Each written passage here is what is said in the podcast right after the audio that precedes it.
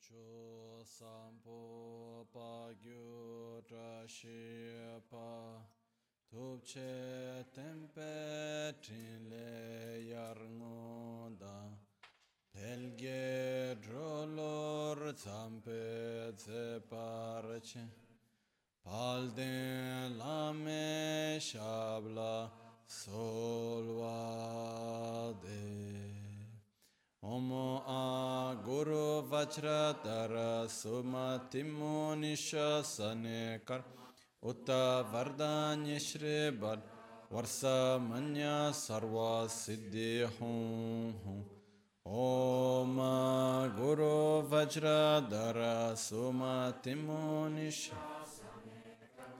Utta Vardanya Shri Bad वर्षमन्य सर्वसिद्धि हूँ हूँ ओम गुरु वज्र।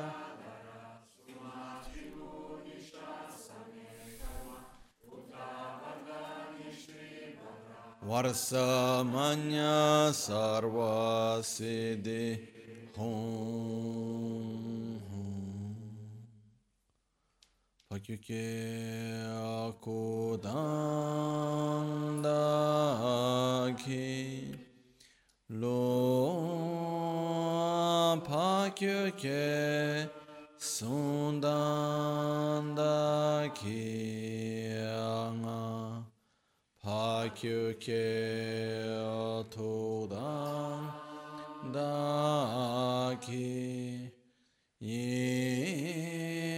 atudandaki Yateyerme çıktı çingilo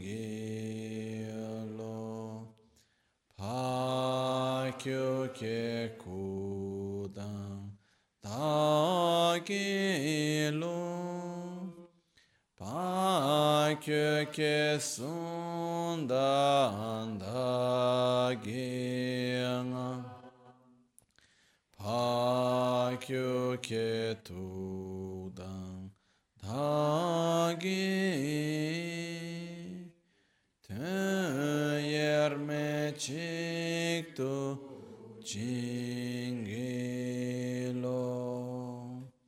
makyo ke kudan dagilo ma köke sunda dagina ma köke tudan dagi te yerme çıktı cingilo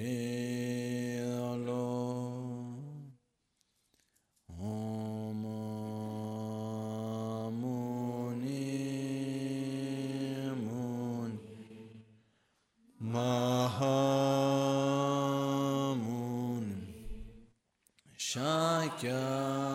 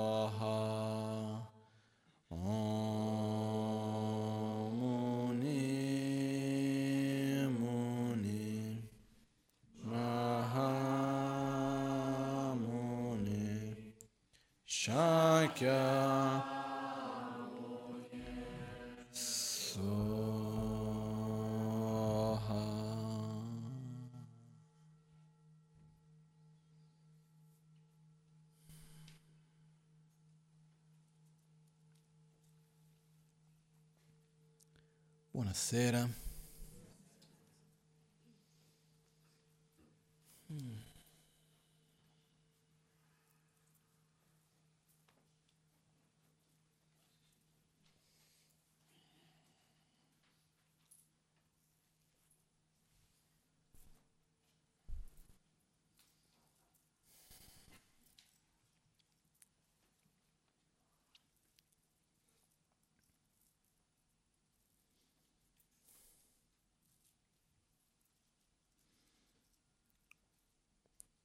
Osservando, magari un po' troppo forte, abbassiamo leggermente il volume, osservando così la mia relazione con le persone, le situazioni, un po' il mondo che mi circonda anche, una delle cose che diventa abbastanza chiaro è il quanto che spesso abbiamo delle difficoltà, dei conflitti causati da problemi di comunicazione. Il quanto che la comunicazione effettivamente sia molto molto importante. Se noi, addirittura se parliamo, quando si parla di tutte le azioni di un Buddha, si dice in tibetano, um, Sunghi Zeba ni Zeba Tamche Chokimba che vuol dire di tutte le azioni di un Buddha, l'azione della sua parola è quella più eccellente. No? Comunicare, trasmettere. Però la comunicazione non solo è importante, perché è uno dei modi principali tra i quali noi interagiamo uno con gli altri, ma è anche il modo per organizzarci, eccetera. E anche tramite la comunicazione che i concetti, che da un lato sono cose astratte, da un'altra parte sono, è que- ciò che costruisce la nostra realtà, molto più prezioso della materia, vengono trasmessi. E la comunicazione è una cosa che in realtà non è così semplice, almeno da quello che io posso vedere. Noi, io credo che sarebbe abbastanza importante sin da bambini studiare, imparare come comunicare. E osservando la comunicazione, così nella quotidianità, quella che c'è, io credo che quando comunichiamo con qualcuno ci sono, diciamo così, tre parti principali. C'è chi parla, chi comunica, cosa viene detto e chi ascolta. Abbiamo queste tre parti. Perché io riesco a comunicare bene, che cosa vuol dire? Io ho un concetto. Quindi prima di tutto io devo avere chiarezza con me stesso di quel concetto. Io non posso trasmettere qualcosa che io stesso non comprendo. Lo trasmetto male.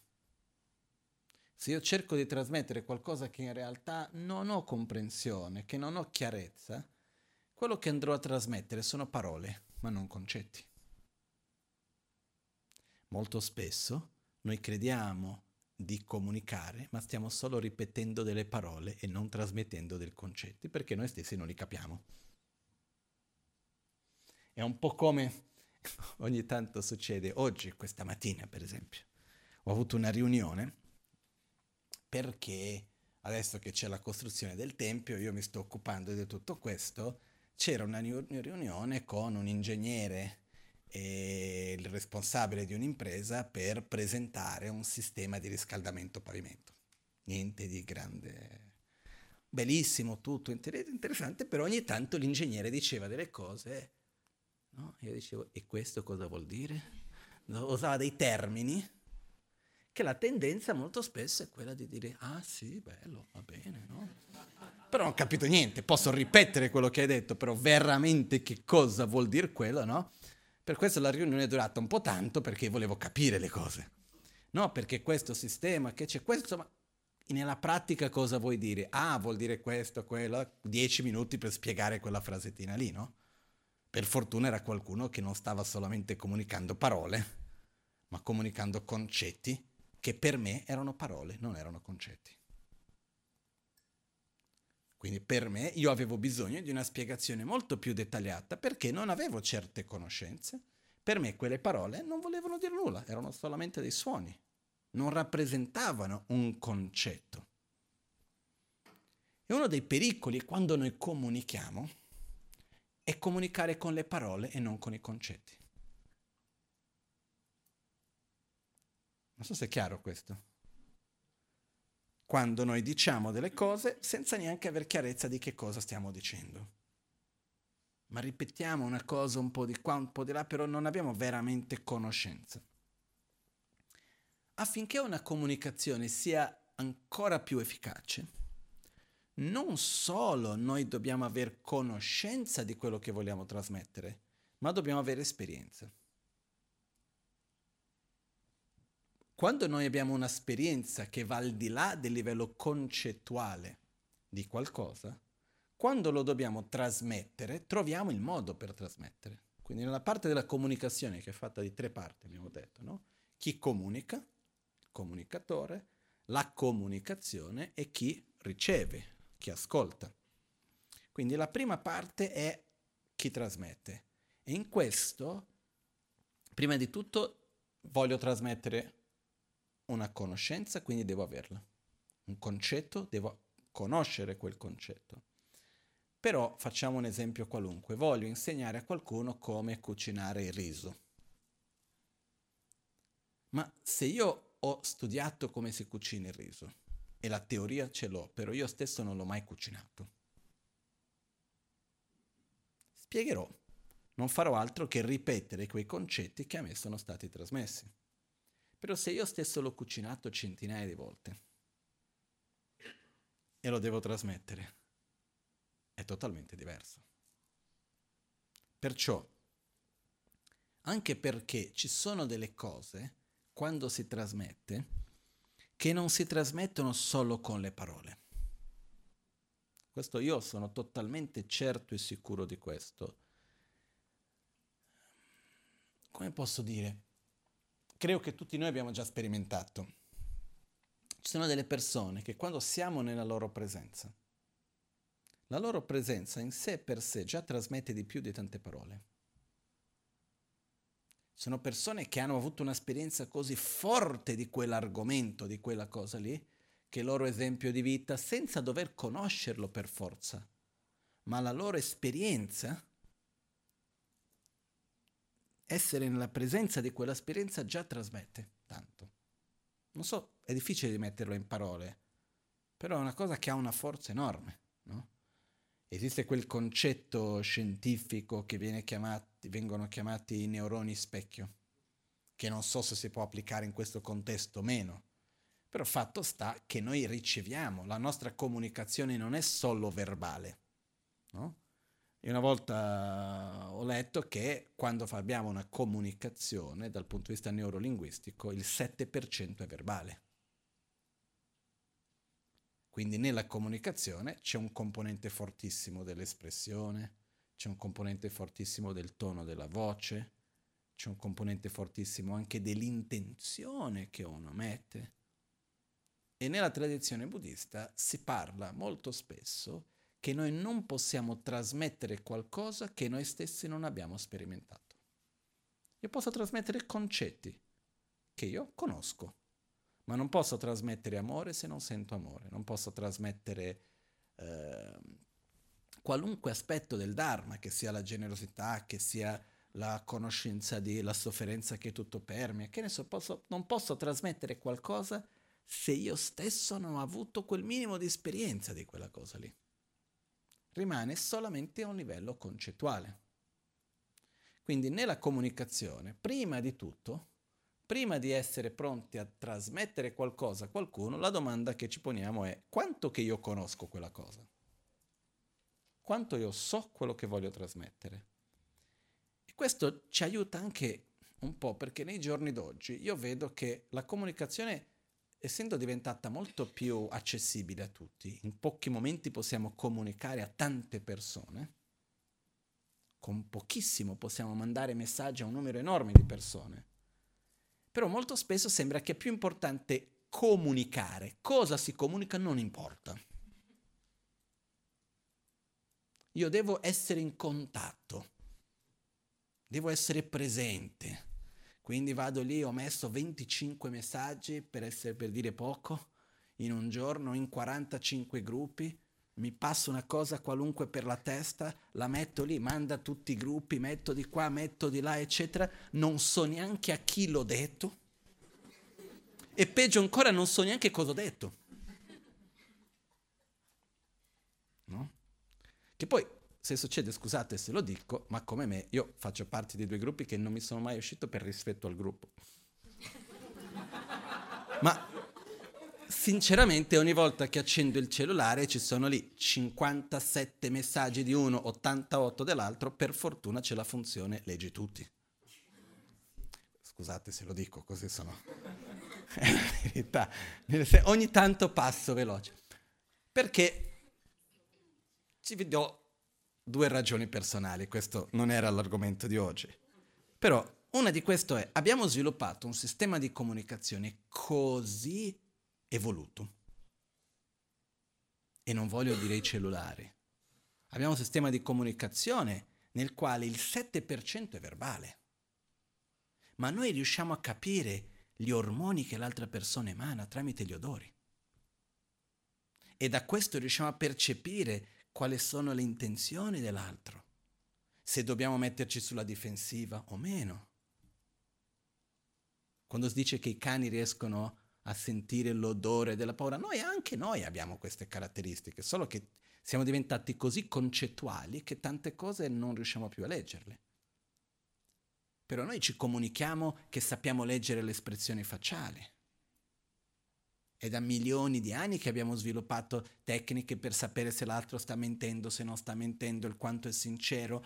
Quando ci guardiamo negli occhi ci diciamo molto di più di migliaia di parole.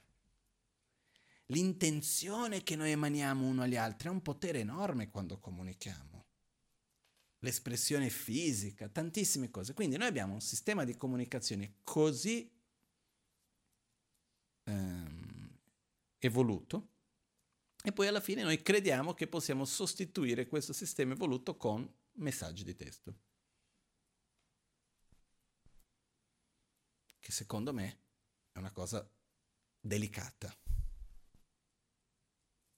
Una cosa è per comunicare una cosa tecnica. Ci vediamo oggi a pranzo, punto. A che ora? Dove? Indirizzo. Va bene. Un'altra cosa è per comunicare concetti, sentimenti, trasmettere, scambiare idee. A me sinceramente mi fa un po' paura da quello che vedo. Perché alla fine dei conti noi tagliamo una quantità di comunicazione in un modo assurdo. No? Io per esempio ho scelto, questa è una scelta mia personale, che a me io non mi comunico tramite questi mezzi per dare consigli o parlare di Dharma o fare queste cose. Perché? Perché si perde quasi tutto. Una cosa è mettere lì la immagine carina con la frasettina, che poi ormai non serve a niente perché lo mettono tutti. Ci sono, ogni volta uno arriva lì 25 cose, dico 25 ma in realtà posso moltiplicare per 10. Ditemi voi, io sono un po' fuori da questo mondo perché Facebook non ho mai aperto, però alla fine quanti post ricevete al giorno? Di cose nuove che arrivano? 50? Di più? Non lo so. No? Io l'altra volta, per esempio, ho messo un giorno, ho fatto una foto veramente che mi era piaciuta molto di Albagnano con il Tempio, una foto molto molto bella, che mi ha trasmesso molto e l'ho voluta condividere quella cosa lì. È stata una delle poche cose che ho messo. E mi aspettavo sinceramente che ci fosse una persona. E tante persone, ma io non l'ho vista. Ma non sai, ah sì sì, perché uno non vede, uno passa. No? Perciò, quello che succede è che così, anche lì mettere la fotina con la... Fra- a me è, è in qualche modo è troppo sminuire il Dharma in qualche modo. Scusate se lo metto in questi termini. Un'altra cosa è lo streaming, nel quale diamo la possibilità delle persone che non sono presenti fisicamente o anche a chi a sua volta può vedere dopo, eccetera, eccetera. Lo streaming è nato perché io, sempre che ricevevo insegnamenti dai miei maestri, in India, in Tibet, ho sempre registrato tutto. Io andavo alla lezione, registravo, tornavo a casa e lo riascoltavo almeno tre volte, fermandomi passo per momento per momento, prendendo nota delle cose, poi prendevo i file audio, li dividevo per categorie, così avevo i mini disc all'epoca quindi con i mini disc potevo fare le tracce, Quindi mi facevo un quaderno dove c'erano le tracce per ogni passaggio dei libri, quindi quando avevo dubbi potevo tornare a vedere il punto del quale è stato spiegato del maestro, eccetera, eccetera. No? Quindi quando ho cominciato più a insegnare di più ho detto sarebbe bello poter dare questa opportunità che io stesso ho avuto. No? Però tornando alla comunicazione, la prima cosa importante per noi è capire quello che vogliamo trasmettere, avere quell'esperienza. Questa è una cosa. E ricordarci di trasmettere concetti, sentimenti, esperienze e non parole.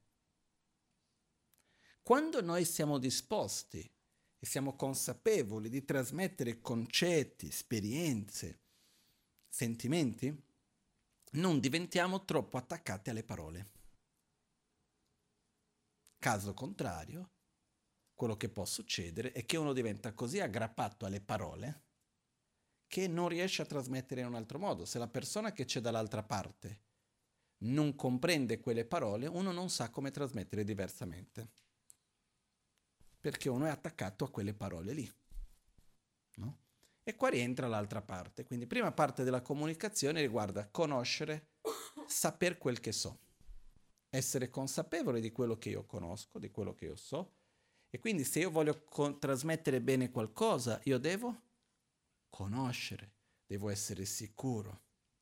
Questo mi fa ricordare una volta in Tibet, che ero davanti più di una volta, è successo diverse volte, ero davanti a mio maestro Kachen Losam Penso Rinpoche, l'abate del monastero di Tashilumpo in Tibet, che è venuto a mancare pochi me- po- un anno, un anno e mezzo fa. E lui è stato uno dei miei maestri buddisti più importanti nel Tibet contemporaneo.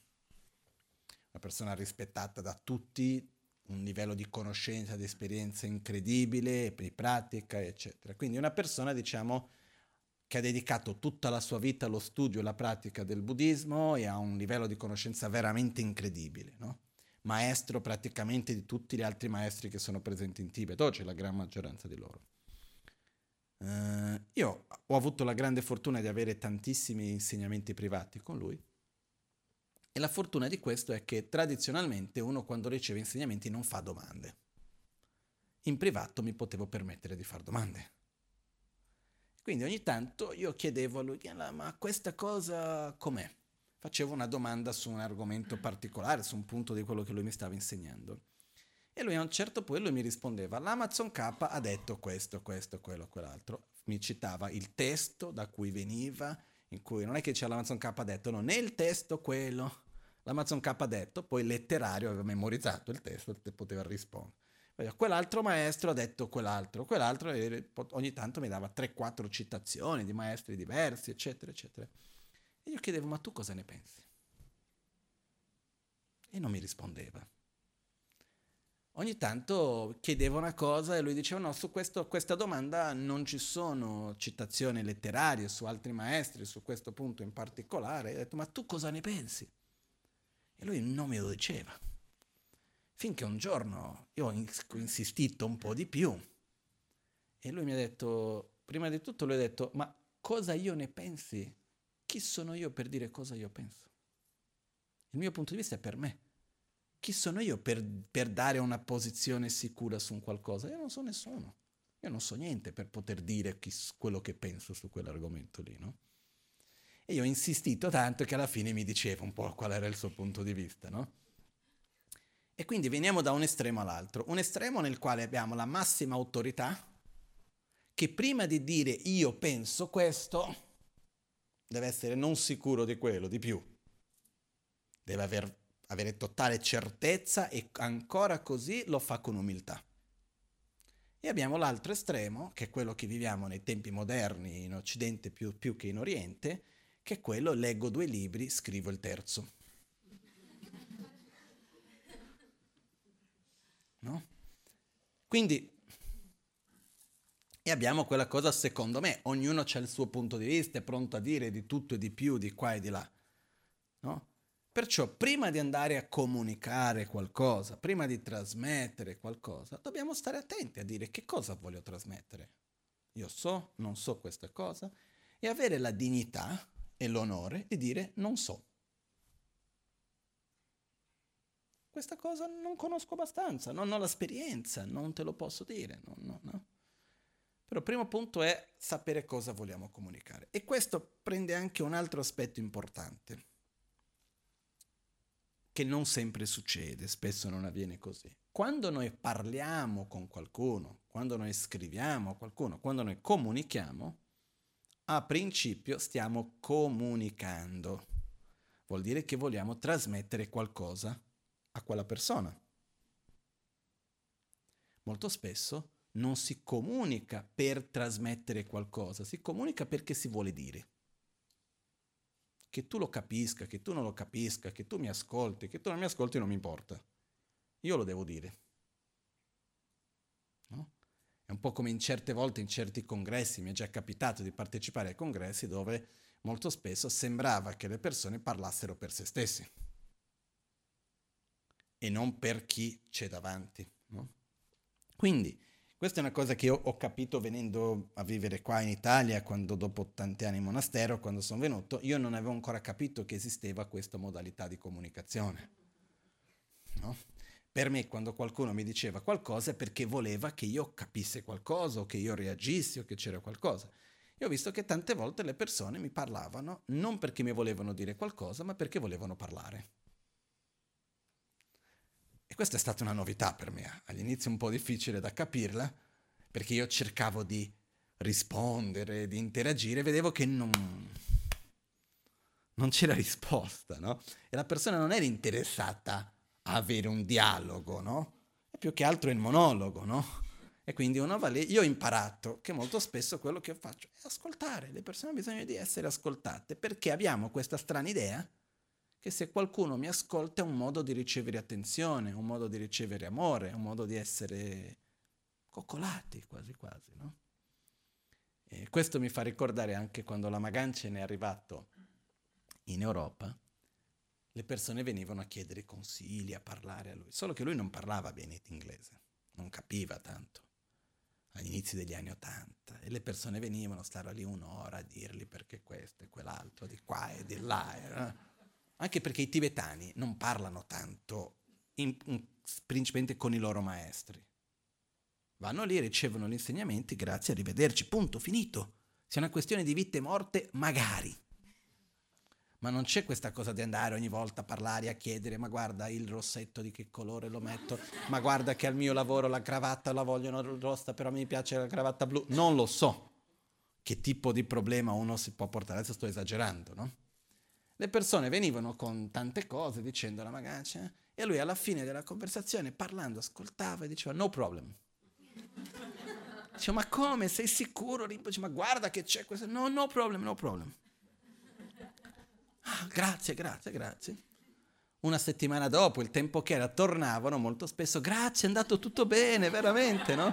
Avevi ragione. E lui ha detto che lui ha capito che molto spesso quello che le persone volevano era qualcuno che li ascoltasse, anche se non capiva. E che in questo modo gli desse amore, gli desse sicurezza. Quindi questa è una modalità di comunicazione particolare, dove uno comunica con l'altro per comunicare a se stesso in qualche modo, no? Molto spesso il momento di dire qualcosa all'altro non è altro che verbalizzare un pensiero, un'emozione per poter capirlo meglio se stessi.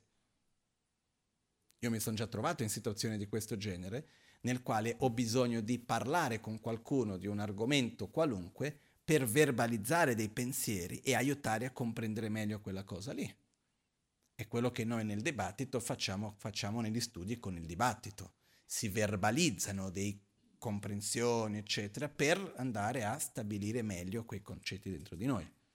Quindi io vedo molto spesso quando si parla, una delle funzioni di questo comunicare non è il trasmettere all'altro, ma è cercare di avere più chiarezza noi stessi su quell'argomento. Si capisce? Chiaro questo? Quindi questo è importante, secondo me, quando andiamo a parlare con qualcuno, capire che modalità, in quale modalità siamo. Se sono una modalità ho bisogno di aiuto per ragionare, è una cosa. Se sono nella modalità devo elaborare le mie emozioni, quindi devo sfogarmi con qualcuno, ho bisogno di dire, è un'altra cosa. Esiste anche la modalità che è il condizionamento della critica, dove uno non vuole trasmettere qualcosa da particolare, vuole sempre criticare il mondo, semplicemente guarda che quella cosa è un'abitudine. E poi esiste la tipologia che è comunicare. Quando comunichiamo, la prima cosa che dobbiamo vedere è che cosa io voglio trasmettere. Quindi la priorità è che io voglio trasmettere qualcosa a qualcuno. Dinanzi a questo, prima di tutto, aver chiarezza su che cosa voglio trasmettere. Questo è il primo punto. Secondo punto, se io devo trasmettere a qualcuno, la realtà perché sto comunicando? Perché io voglio che quel qualcuno ottenga quella conoscenza, quella esperienza, quei sentimenti che voglio trasmettere. Quindi è un atto di rispetto, è qualcosa che offro a chi c'ho dall'altra parte. Quindi la priorità quando c'è una vera comunicazione non è chi comunica, ma è a chi viene comunicato. È chiaro questo, no? Non è che io comunico per essere il grande comunicatore. Io comunico perché voglio che tu capisca questo, perché voglio che l'altro comprenda quello.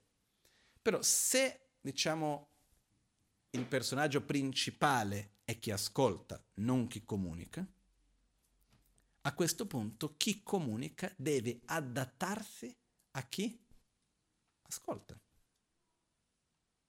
Perché se io che comunico non mi adatto a chi ascolta, io non comunico. Io dico parole. Perché quando è che la comunicazione avviene? Quando io trasmetto ho dei sentimenti, delle esperienze, dei concetti che li trasformo in mezzi di comunicazione. Suoni, immagine, testi. Posso comunicare usando tante cose, espressioni, tono di voce o tanti mezzi per comunicare, per trasmettere quei sentimenti, quel concetto, eccetera. Quindi manifesto, vado a materializzare quei concetti, quelle esperienze, quei sentimenti. Dall'altra parte c'è un'altra o più persone che vanno a leggere quei segnali che io ho mandato. Quindi vedono le immagini, sentono i suoni, leggono le parole, i testi, vedono le, i movimenti, no? ascoltano le espressioni, il tono di voce, eccetera, eccetera. E quando la persona dall'altra parte, no?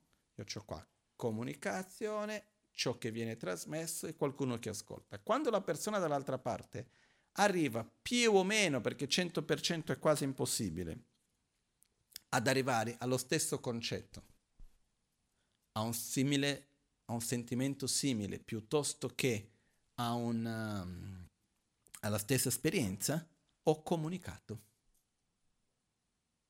Perché se io dico una cosa e tu capisci esattamente un'altra, la comunicazione è avvenuta o? No. La comunicazione avviene quando io trasmetto qualcosa e tu lo percepisci. Quando i concetti che tu capisci sono più o meno quelli che io ho voluto trasmettere. Io dico più o meno perché 100% è molto difficile. E quindi cosa succede qua?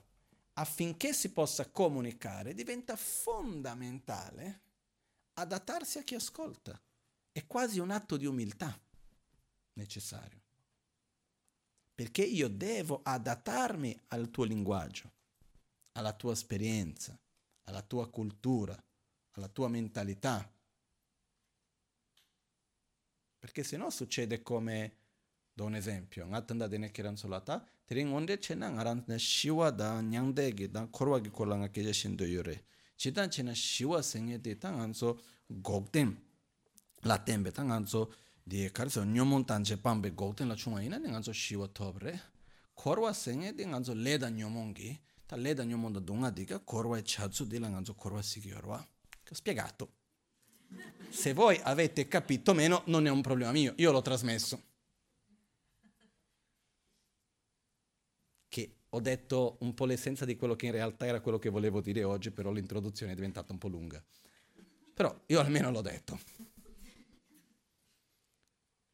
Questo che cosa vuol dire? Io non mi sono adattato alla vostra lingua, quindi non ho comunicato nulla in realtà a voi. Perciò per comunicare è fondamentale comprendere conoscere l'altro. Ed è un atto di umiltà. Perché che io comunichi bene, io devo mettermi a livello dell'altro. Non vuol dire che sono più alto o più basso, io devo arrivare, devo adattarmi all'altro. E non sempre è facile, non sempre è semplice. Io vedo questo fra figli e genitori, genitori e figli dove sono età diverse, modi di parlare diverse, mentalità diverse e uno da una parte e l'altro dall'altra ha la, la pretesa che l'altro parli la sua lingua. Quando non è così. Ognuno di noi ha un modo, ha un suo modo di vedere il mondo, ha una sua mentalità. Per quello che comunicare non è semplice perché la vera comunicazione richiede adattarsi a chi ascolta. Quindi noi ci dobbiamo adattare a ognuno. Quindi non è semplice parlare a tutti che tutti capiscono la stessa cosa. No? Io ogni tanto quando questo compito di insegnare, che spiego qualcosa, ogni tanto chiedo avete capito? Vedo le facce che dicono sì, poi mi chiedo ma che cosa avranno capito? No? C'era uno dei miei maestri che è Geshe Tupnerinchin, che quando andavo a lezioni con lui, ogni tanto ho avuto delle lezioni private insieme con un altro lama, amico mio, e questo lama, lui aveva un tipo di memoria che lui le cose rimanevano molto stabili, però aveva bisogno, non era tanto veloce a capirle. E quindi io ero un po' l'opposto, capivo veloce, poi non è che la memoria rimaneva così stabile come la sua, no? E quindi andavamo a lezione una volta, mi ricordo è successo un paio di volte che sono andato insieme con lui, era lì, mio maestro spiegava una cosa, lo guardava, hai capito? Sì, ripetimelo. E lo faceva ripetere, non sapeva ripetere ovviamente, quindi lui diceva no, no, quindi lo te lo ripeto io. Quindi lui per assicurarsi che l'altro aveva capito se lo faceva ripetere un'altra volta, no? È come un maestro che ha fatto un lavoro eccellente, ha fatto tradurre i testi dal tibetano all'inglese, poi da un'altra persona ha fatto tradurre dall'inglese al tibetano per vedere se era stato tradotto bene o meno. No? Comunque, quello che accade è che, perché immagina un maestro che parla solo tibetano, dice questo, tradurre questo in inglese, qualcuno lo traduce. Come fa lui a sapere se è stato tradotto bene o meno? Da un altro per tradurre dall'inglese al tibetano. A quel punto può dire veramente se è stato tradotto bene o meno, no? Comunque, al di là di questo, anche perché nei tempi giorni, voglio vedere i tempi d'oggi chi ha tempo per fare le cose in questo modo. Comunque, il punto qua è, quando comunichiamo, è fondamentale conoscere l'altro. Ed è fondamentale avere l'attitudine di umiltà dinanzi all'altro. Questo in tutti i casi. E ricordare che quando comunichiamo è il nostro dovere adattarci a chi ascolta. E poi questo di conseguenza porta il, il punto che c'è in mezzo, che è la comunicazione. A questo punto, una volta che io so quello che voglio comunicare, conosco chi c'è davanti a me, a quel punto io trasmetto.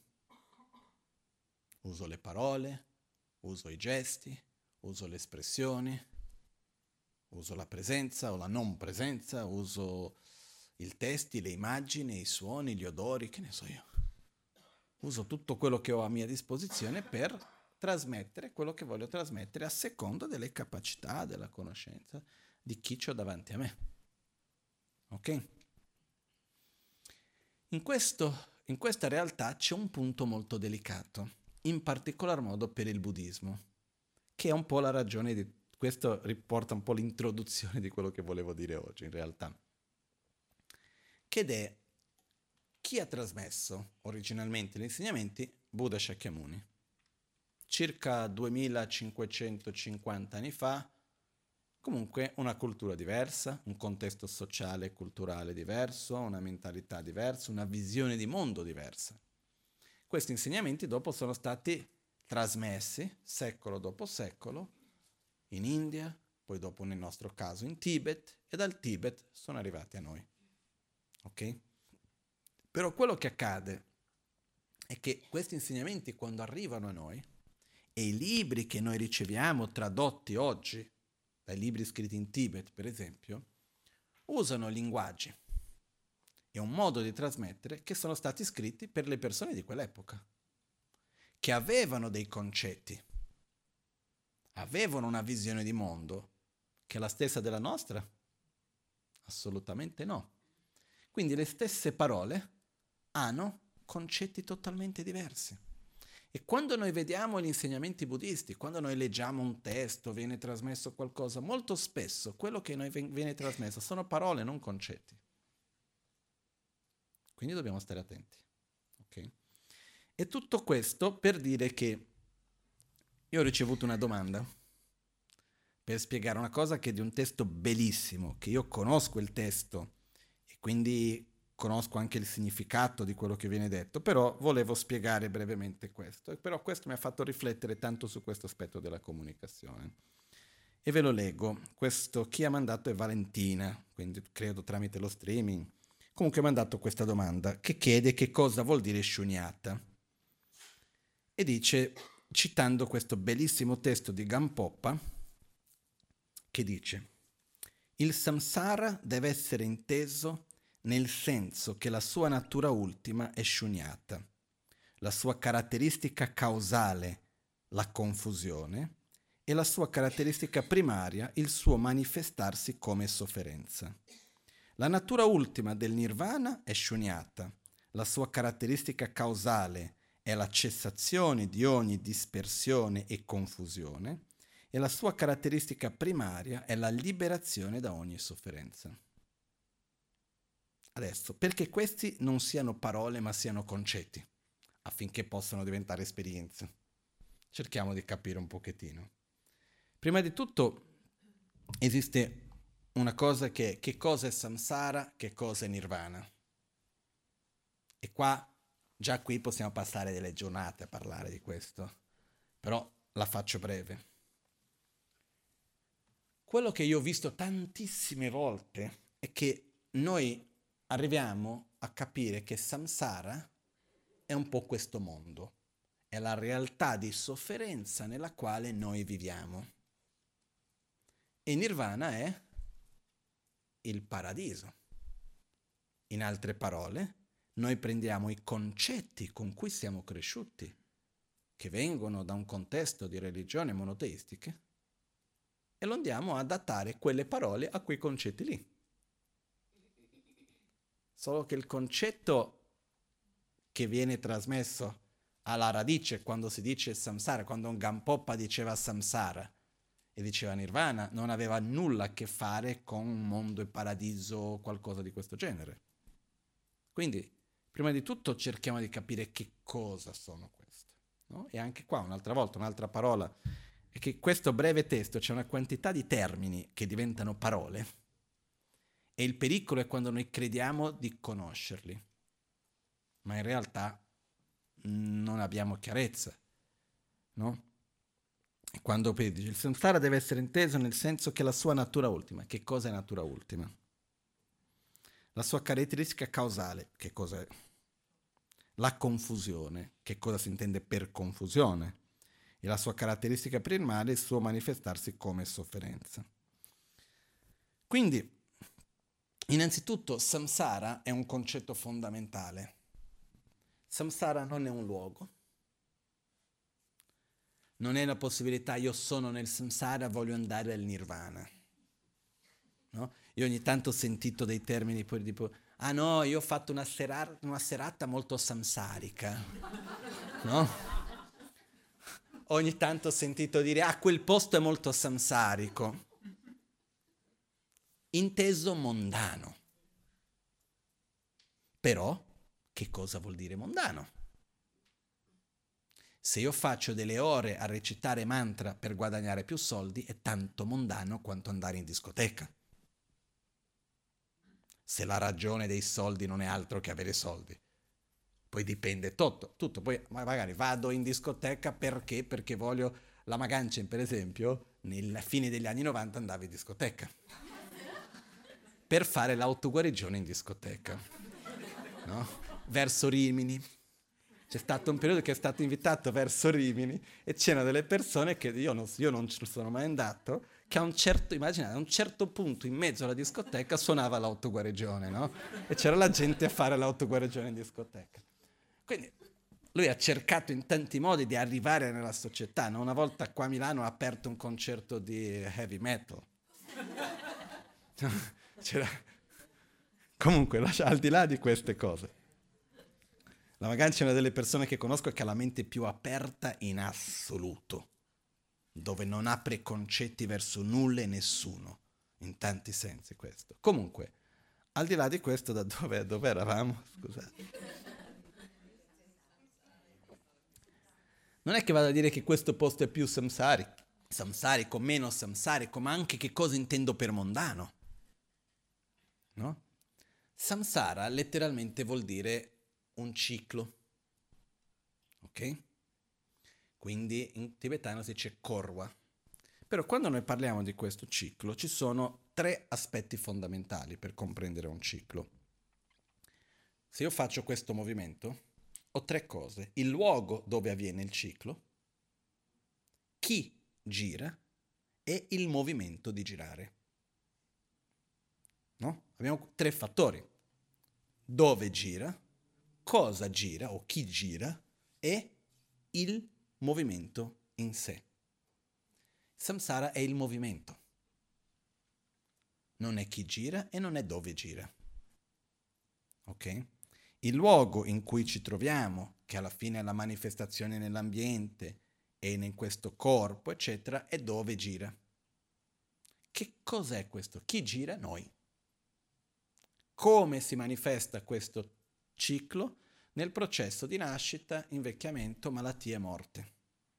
Rinascita, invecchiamento, malattie e morte. Si manifesta in questo modo questo giro.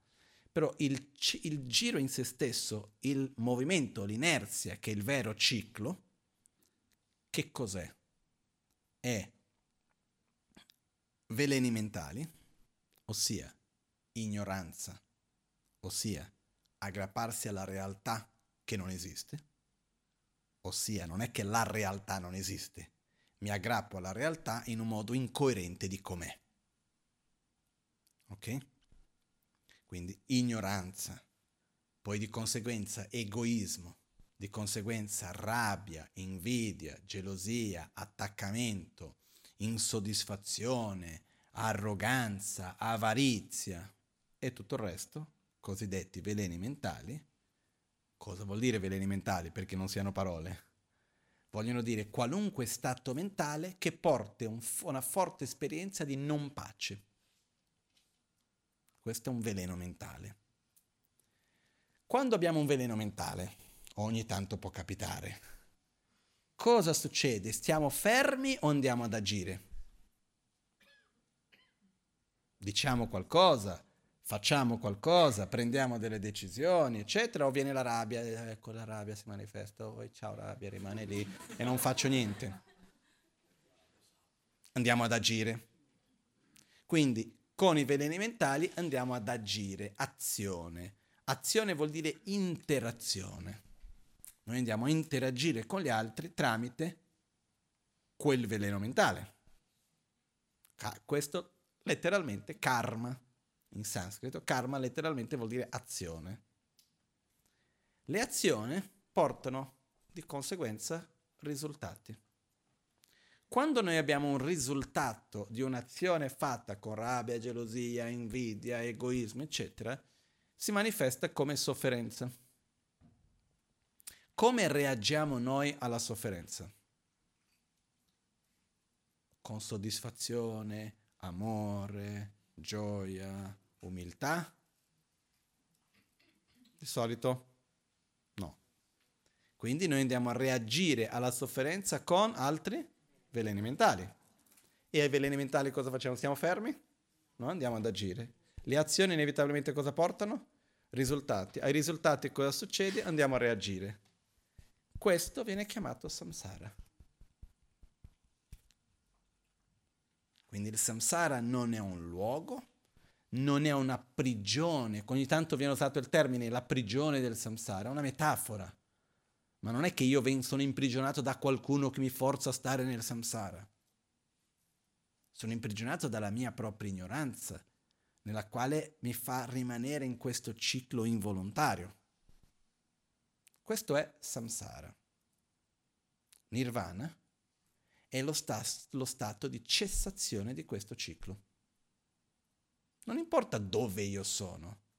Se io sono in questo ciclo di veleni mentali causati dalla ignoranza, con i quali io vado ad reagire, ad agire, e dalle quali ho un risultato di sofferenza, al quale vado a reagire con veleni mentali, costantemente sono al samsara.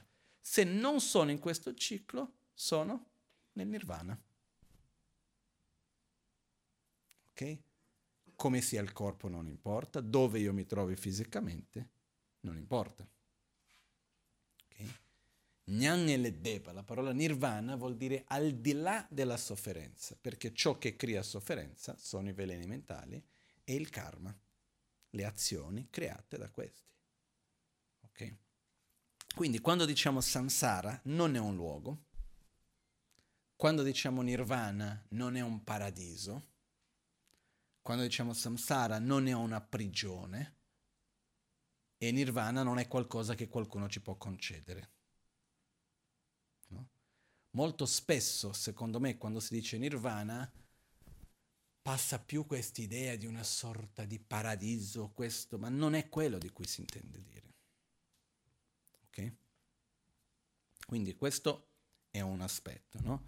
E quindi come dice qua, vediamo cosa Gampop aveva detto, il samsara, quindi il ciclo di veleni mentali, azioni, karma e risultato sofferenza, che si manifesta ancora altri veleni mentali, eccetera, poi se vogliamo capire, questo è la versione abbreviata di que- quello che vuol dire samsara. Se vogliamo comprenderlo in un modo più profondo questo ciclo, il ciclo è fatto di 12 parti, che vengono chiamati i 12 anelli dell'interdipendenza.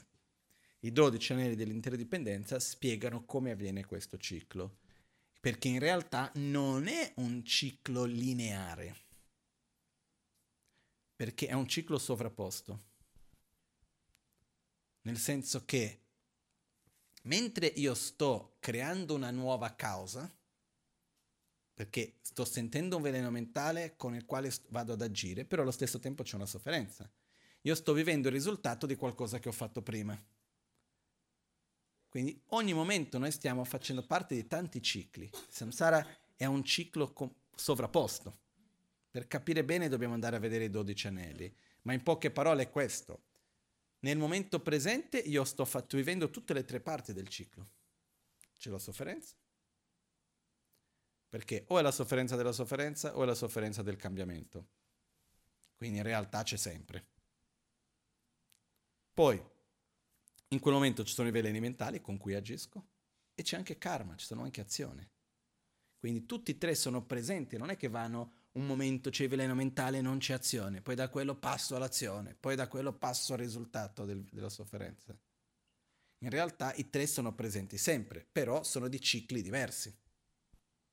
I tre sono consecutivi, però di cicli diversi, quindi è come se mettiamo al minimo tre cicli uno sopra l'altro.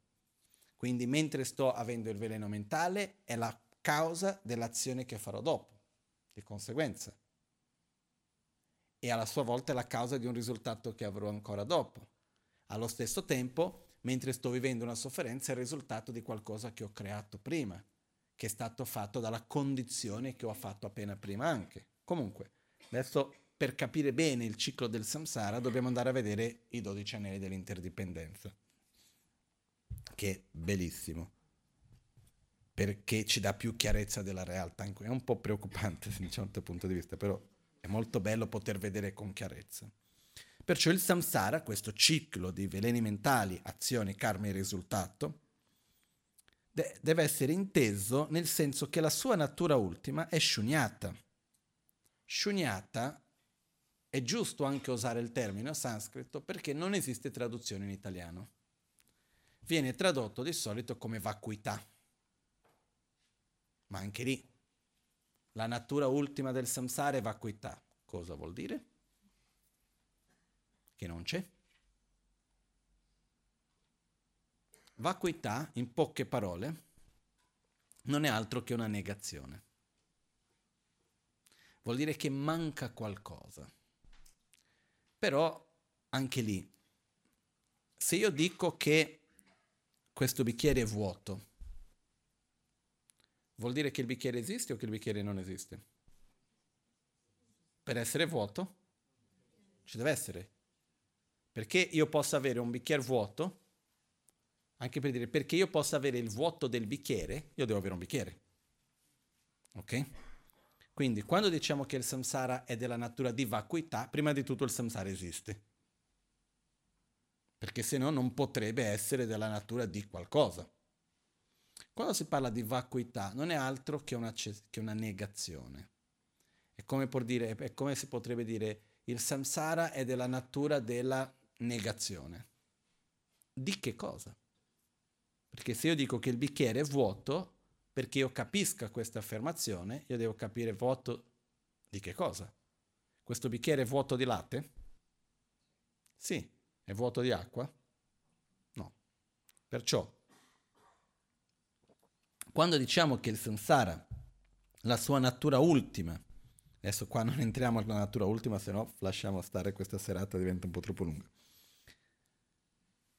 è della natura di shunyata, di vacuità, vuol dire che il samsara in realtà è interdipendente. Vuol dire anche che il samsara appare a chi lo percepisce esseri ordinari come noi, come se fosse di un'esistenza propria, solida, indipendente, ma in realtà non lo è. In altre parole, appare come se fosse oggettivo, ma in realtà è soggettivo che vuol dire perché è soggettivo, perché è interdipendente, dipende da cause, condizioni, dipende dall'osservatore, dipende da tantissimi fattori la samsara, non è una cosa indipendente. E la sua caratteristica causale, che cosa che crea il samsara? Qua è stato tradotto come la confusione, ma che viene più spesso tradotto come la ignoranza. Che cosa si intende per ignoranza? Ignoranza si intende la ignoranza del veder sbagliato. Vuol dire aggrapparsi a una realtà che non esiste. È come se io dicessi questi fiori sono di plastica. Fai vedere? No. Non mi sembrano. Quindi se io sono certo che questi fiori sono di plastica, io ho una certezza che non corrisponde alla, alle parti. Ok? Quindi è una percezione sbagliata. Quindi è l'ignoranza del saper sbagliato. Ho una certezza di una cosa diversa di quello che è. Ok? Quindi la ignoranza qua, in quanto la causa principale del samsara, qual è? È la ignoranza di aggrapparsi alla realtà come se fossi di esistenza autonoma, indipendente, oggettiva, propria intrinseca e non interdipendente.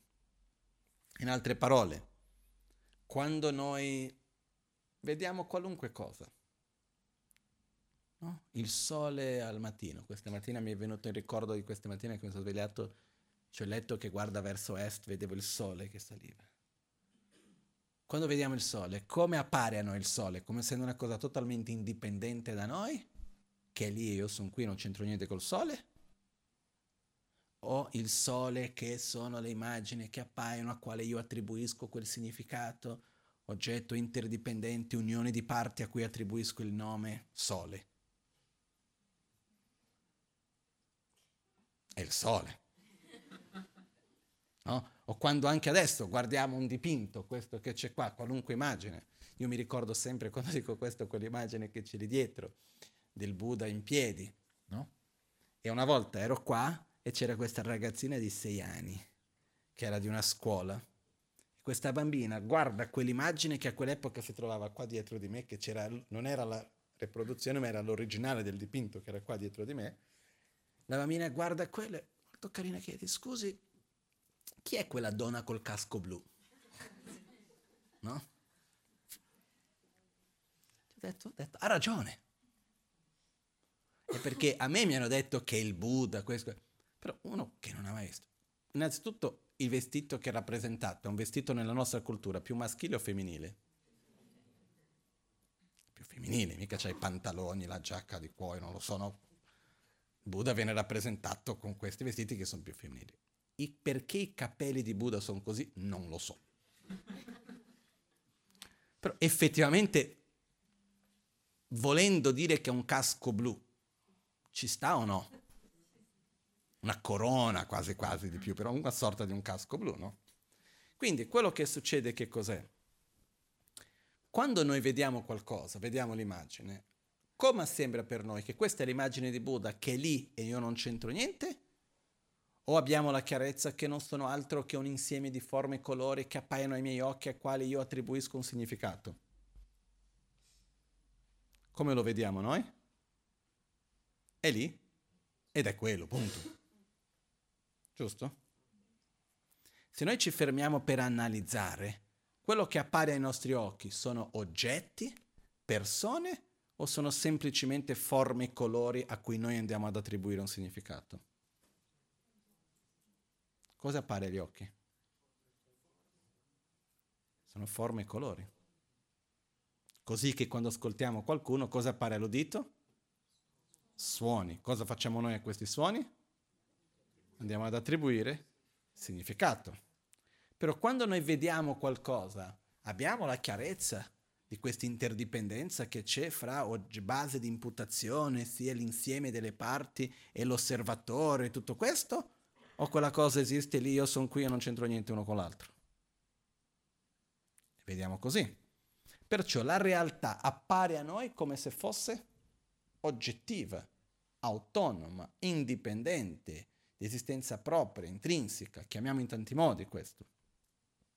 Se noi ci fermiamo per analizzare la realtà che viviamo e percepiamo, anche noi stessi in realtà, però la realtà in cui viviamo è di esistenza oggettiva o soggettiva? Nel senso che esiste uguale per tutti? È soggettiva. Ok? Quindi non è di un'esistenza propria, autonoma, indipendente, è una realtà soggettiva, interdipendente. Ok? Quindi, quando noi diciamo che la natura ultima del samsara è shunyata, vuol dire che il samsara è interdipendente, non ha un'esistenza propria, autonoma, così come appare, e la causa principale, la causa primaria del samsara, da dove nasce il samsara, è la ignoranza. Quale ignoranza? Di aggrapparsi alla realtà come se fosse oggettiva, autonoma, indipendente, così come appare a noi. E il modo di manifestarsi del samsara, la caratteristica principale del samsara, è la sofferenza. Ok? Adesso rilego la frase. Il samsara deve essere inteso nel senso che la sua natura ultima è shunyata, vacuità. La sua caratteristica causale, la confusione, o meglio, meglio tradotto come ignoranza, e la sua caratteristica primaria, ossia come si manifesta, il suo manifestarsi come sofferenza. Ok? La natura ultima del, del nirvana è shunyata. Il nirvana esiste in un modo autonomo, indipendente o è interdipendente? È interdipendente. Lo stato di cessazione dove non c'è sofferenza anche questo è interdipendente. E quindi la sua natura ultima è sciugnata, non esiste in un modo autonomo, indipendente. Mm-hmm. La sua caratteristica causale è la cessazione di ogni, qua è scritto dispersione e confusione. Secondo me dispersione si intende dire veleni mentali e confusione la ignoranza. che sono i due principali tipi di ostruzione. Il nirvana avviene quando si eliminano i veleni mentali, tale quali alla ignoranza principalmente, e quando si eliminano anche, eliminano anche le impronte dell'ignoranza, che vuol dire la ignoranza a livello molto sottile, non concettuale, più profondo ancora dell'emotivo. Quindi una volta che si elimina la ignoranza e di conseguenza la rabbia, gelosia, invidia, attaccamento, eccetera, e le impronte dell'ignoranza, che vengono chiamati ostruzione dei veleni mentali e ostruzione all'omniscienza, sono i nomi che vengono dati, a questo punto si esce dal samsara. Perciò la causa principale del nirvana qual è? La cessazione della ignoranza e delle sue impronte, in poche parole. Che cosa vuol dire questo? Quali sono le impronte dell'ignoranza? L'abitudine.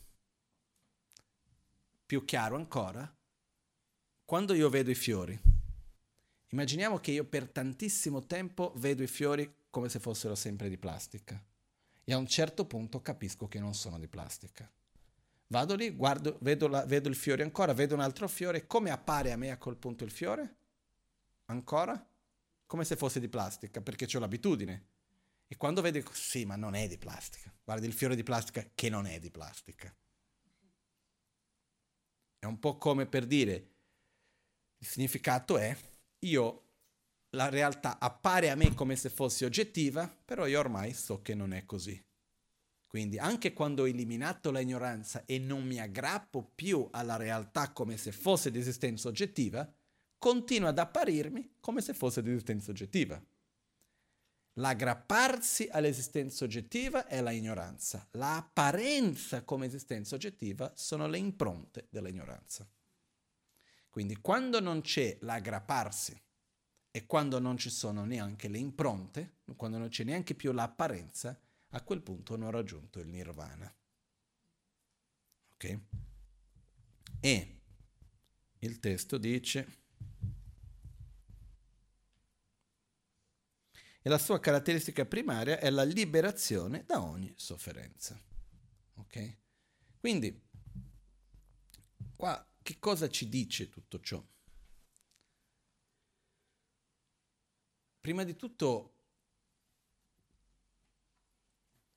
delle, per me uno degli aspetti più belli, importanti da comprendere, è che samsara e nirvana non sono due realtà separate.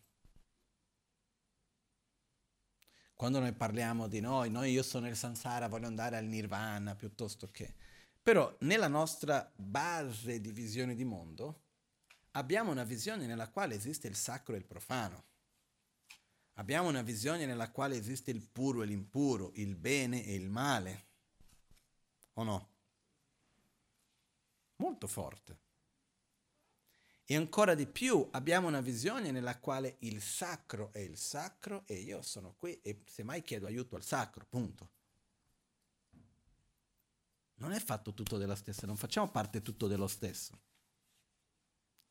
Però invece quello che è molto chiaro dagli insegnamenti di Buddha è che quello che viene chiamato il sacro, se usiamo questa parola di sacro e profano, eccetera, non sono altro che manifestazioni diverse dello stesso. La stessa realtà, lo stesso essere, può essere nel samsara o nel nirvana, non nello stesso momento. Ma dipende da come vive, dipende da se stesso. Per dire, non esiste nessun essere che non possa, che si trovi nel ciclo dell'insofferenza del samsara, che non possa andare al nirvana. In altre parole, il nirvana non è altro che un momento diverso del samsara. O meglio, per essere più preciso, l'essere che si trova al nirvana e l'essere che si trova al samsara non sono altro che due momenti diversi, ma che tutti hanno la possibilità di andare. È, è chiaro questo? Perché la importanza che c'è in questo, quando diciamo la natura ultima del samsara e la natura ultima del nirvana sono shunyata, vuoto di esistenza intrinseca, che cosa vuol dire nella pratica? che il samsara e il nirvana non sono altro che un'interdipendenza negativa e positiva. Se io interagisco con ignoranza, con rabbia, con odio, con paura, con avarizia, eccetera, soffrirò. Se io interagisco con saggezza, con amore, con umiltà, con stabilità, con pace, eccetera, starò bene. Quindi l'unica differenza che c'è fra uno stato in sofferenza, cosiddetto samsara, e lo stato di un Buddha, cosiddetto nirvana, è che uno è un'interdipendenza positiva costantemente, l'altro è un'interdipendenza negativa. Però se usassimo questo il termine, tutti vivono nelle stesse leggi della fisica. Le regole sono le stesse per tutti, dipende che uno sa giocare bene con le regole e l'altro no. E da questo parte un concetto che per me è fondamentale, che è quello che possiamo parlare di tantissime regole, possiamo parlare di tantissime moralità, eh, nel senso di que- l'etica, di che cosa è giusto, cosa è sbagliato, cosa va fatto, cosa non va fatto, il perché di qua e di là, eccetera. Però al di là di tutto questo, per me la regola più fondamentale che rispetta anche la nostra volontà primaria, è quella di dire fai quello che fai. Non importa, basta che funzioni. Cosa si intende per funzionare? Che ti porti veramente al tuo obiettivo, che è essere felice e non soffrire. Che è quello che vogliamo tutti. Sembra una regola abbastanza amissiva, però in realtà è il contrario, estremamente restrittiva. Perché quali sono le cose che veramente ci portano a soffrire meno ed essere più felici? Ma sono quelle che alla fine dobbiamo fare, perché siamo qua perché? Noi abbiamo prima di tutto un istinto di sopravvivenza sopra il nostro istinto di sopravvivenza abbiamo questo forte desiderio di essere felici e di non soffrire. Viviamo in un'epoca dove la sopravvivenza non è più un problema. Quindi, cosa diventa il nostro obiettivo primario? Essere felici. Che vuol dire sperimentare sensazione di, di benessere e non sperimentare sensazioni di sofferenza. Adesso, come fare perché questo avvenga? Prima di tutto noi abbiamo un grosso problema perché anche qua parliamo di concetti. Noi riconosciamo che la felicità è il piacere e non la soddisfazione. Noi molto spesso andiamo a collegare la felicità con lo stato di benessere, di piacere sensoriale e non lo stato interiore di soddisfazione. Quindi per essere felice cosa cerchiamo di fare? Indurci al piacere. Come facciamo questo? Mangiare? No? Non è neanche finito di pranzo, già parla di quello che mangerà a cena. Piuttosto che il piacere visivo, il piacere fisico del tatto, il sesso, possiamo dire tanti livelli che sono di cercare di indursi a sensazione di piacere. Però la nostra esperienza, e leggevo anche un libro che parlava che anche c'è tutta la spiegazione chimica di questo, che è quando noi otteniamo un piacere, qual è il risultato alla fine? È la soddisfazione o l'insoddisfazione, se dovessimo chiedere fra i due? Cosa avviene di più dal piace- dall'ottenere l'oggetto di desiderio? Quando io ottengo il piacere, alla fine che cosa ottengo di più? Soddisfazione o insoddisfazione? Nel momento immediato cosa mi sorge? Piacere. Però appena finito il piacere, cosa dico? Che bello, guarda, ieri ho mangiato una cosa così bene, sono contento. Ho fatto una vacanza dieci anni fa così bella che mi rimane quello stato di gioia. Da qua per le prossime 20 vite rimane quello stato di gioia perché ho sperimentato quella gioia e mi rimane. Noi riusciamo a vivere dalle esperienze passate di piacere o no? cosa succede? Non appena finiscono le esperienze di piacere, cosa rimane? Soddisfazione o insoddisfazione? Insoddisfazione, voglio di più. E più riesco ad ottenere, più abbiamo una sensazione interna di benessere e di pienezza e di soddisfazione, o più ho, più ho bisogno. Quindi in realtà più riesco ad ottenere, più il mio livello di aspettativa cresce. No? Quindi noi cosa facciamo di solito?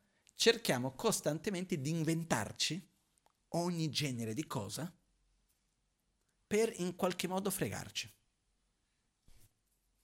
Perché noi sappiamo che il meccanismo non funziona. Oggi riflettevo un po' su questo. Sono arrivato presto a Milano che c'era un appuntamento, mentre aspettavo ho fatto un giro a piedi, no? E mentre guardavo la quantità di roba che noi ci inventiamo. Vestiti. È una pazzia. Ma perché ci sono tutte queste cose? Colori, forme, poi concetti, poi è tutto basato anche su un concetto di immagine, questo, quell'altro, no? Ma perché c'è tutto questo? Perché cerchiamo di prenderci in giro. Perché noi sappiamo che il sistema non funziona. Qual sistema? Fare una cosa, guarda che bello, che carino, che questo mi fa un momento di novità, un momento di piacere, mi sento bene. Dopo di un po' compro un altro. Vado a cercare ancora. Ma ditemi voi, chi di voi ha bisogno di comprare vestiti ogni anno?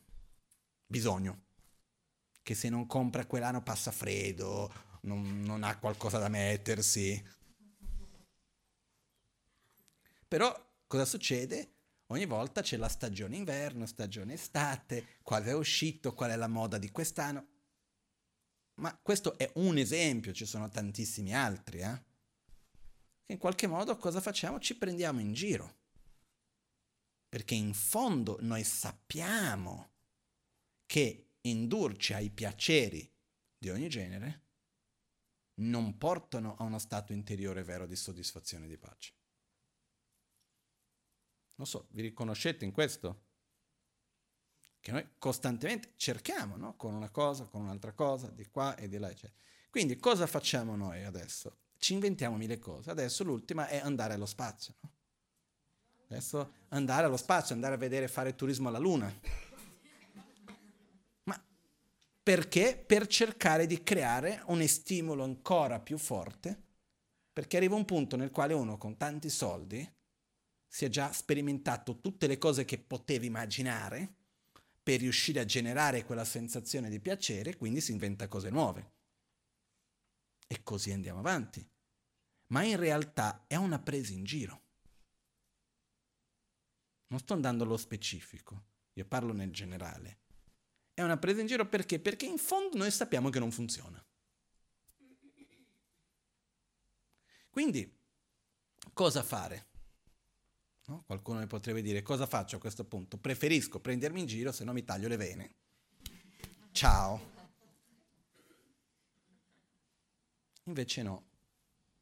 Quello che accade è che la felicità si basa molto di più sulla sensazione interna di soddisfazione che sullo stato interno di piacere.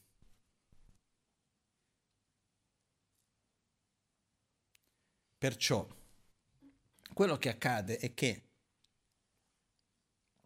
ci sono altre cose che generano la sensazione interna di soddisfazione. Fra queste c'è un'attitudine, un sentimento particolare che ci dà questa sensazione interna di pienezza che è il sentimento di amore.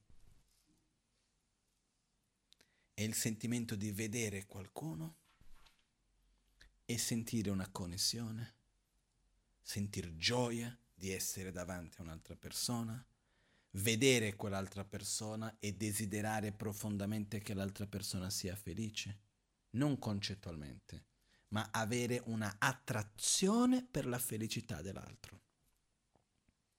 Questo è l'amore. Ogni tanto anche va bene chiedersi, ma io ti amo o ti desidero? Perché se io sono attratto dalla mia felicità tramite te, ti desidero. Se io non sono attratto dalla tua felicità, poi mi fa anche piacere stare con te, e insieme dei tutti e due. C'è sia amore che desiderio. No? Poi, se io sono attratto dalla tua felicità, ma non ho piacere di stare con te, vuol dire che ti amo ma non ti desidero. Ci può anche stare, eh? In realtà possibilità sono quattro. O non ti amo e non ti desidero, o ti amo e ti desidero, o ti desidero e non ti amo. In realtà, aspetta, ti amo e ti desidero, non ti amo e non ti desidero, poi o solo ti amo o solo ti desidero. Però quello che accade è che quando c'è desiderio, qual è il risultato? Soddisfazione momentanea, o meglio più che soddisfazione, piacere momentaneo. Ma cosa succede quando lo stare con te non mi dà più quella sensazione di piacere che avevo prima? Non vai più bene. Cosa c'è in te che è cambiato? Non sei più come prima. C'è qualcosa che non va. E quindi cerchiamo di inventarci delle novità. Ok? E qua apro e chiudo una parentesi veloce. In un rapporto con una persona dove abbia un componente forte di desiderio, se uno vuole che quel rapporto duri nel tempo, è necessario coltivare il desiderio. Quali sono uno dei metodi principali per coltivare il desiderio? Non soddisfarlo tutto. Quando noi soddisfiamo, soddisfiamo il desiderio del tutto, perde l'attrazione. Se mi piace tanto bere l'acqua, ma non la posso bere sempre, e la bevo e quando bevo c'ho solo mezzo bicchiere, no? Quella sensazione di piacere, poi la devo lasciare. Rimane la memoria di quel piacere, lo voglio ancora, sto lì a immaginare quando posso bere quell'acqua ancora e sto lì in quello, poi faccio tanta fatica, riesco a bere ancora, però non è tanto. Ah, che bello, rimane quella cosa. Cosa succede quando a un certo punto, con tutta quella voglia di bere l'acqua, ho lì l'acquedotto?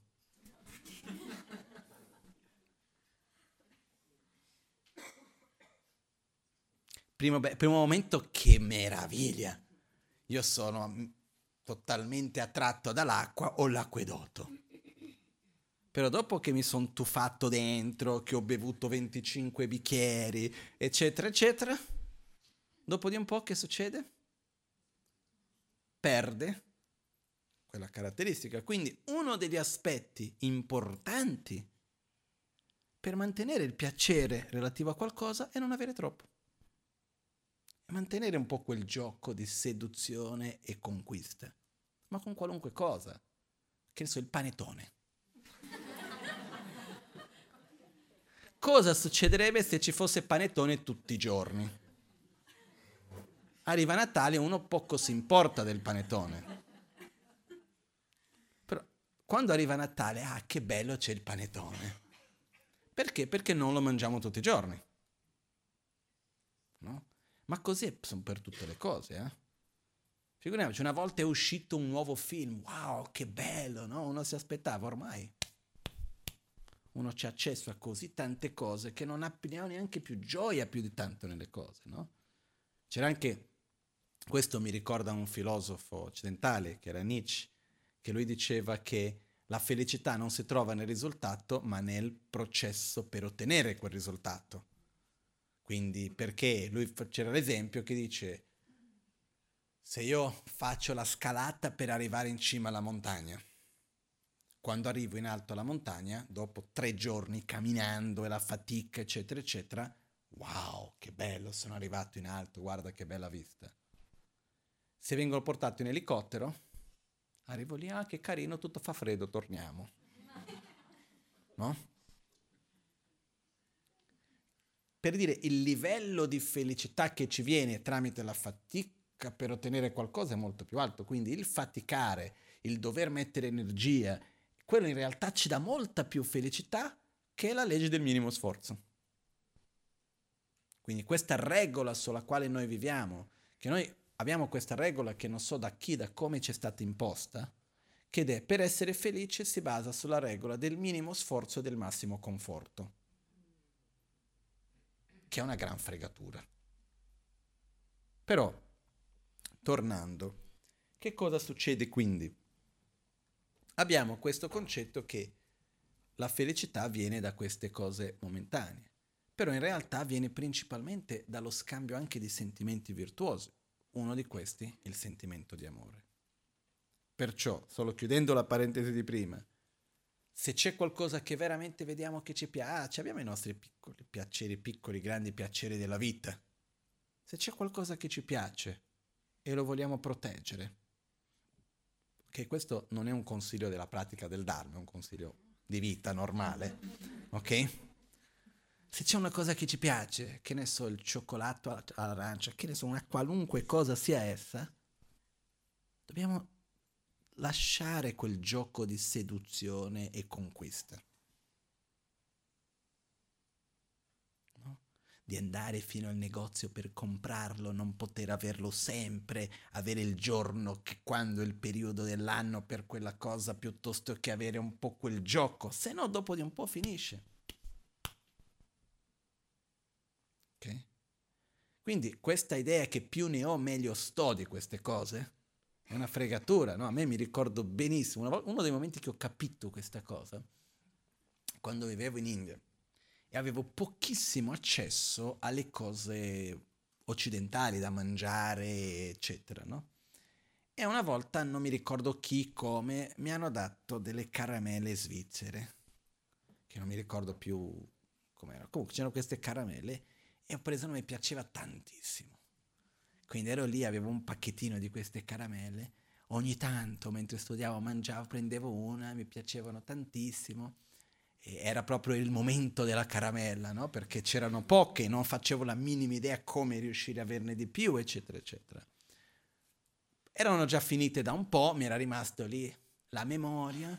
Un giorno vado alla grande città, che era sei ore in macchina, Vado nel negozio che andavo quando andavo lì, che era un supermercatino che aveva un po' di cose di vario genere, e trovo quella caramella lì. Mi sono comprato una scatola perché andavo alla città grande una volta ogni quattro mesi. Fatto sta che quando avevo la scatola ho cominciato a prendere una, due, tre, poi non l'ho mai presa più. È rimasta lì. No? Quindi quello che c'è anche è il fatto che quando c'è qualcosa che a me veramente piace, dobbiamo imparare a giocare col desiderio. Questo è un consiglio mondano. Ok? Però dall'altra parte, perché non è altro che capire meglio i nostri meccanismi e saper giocare con questi meccanismi anche per noi. Quindi non saremo più felici se abbiamo di più.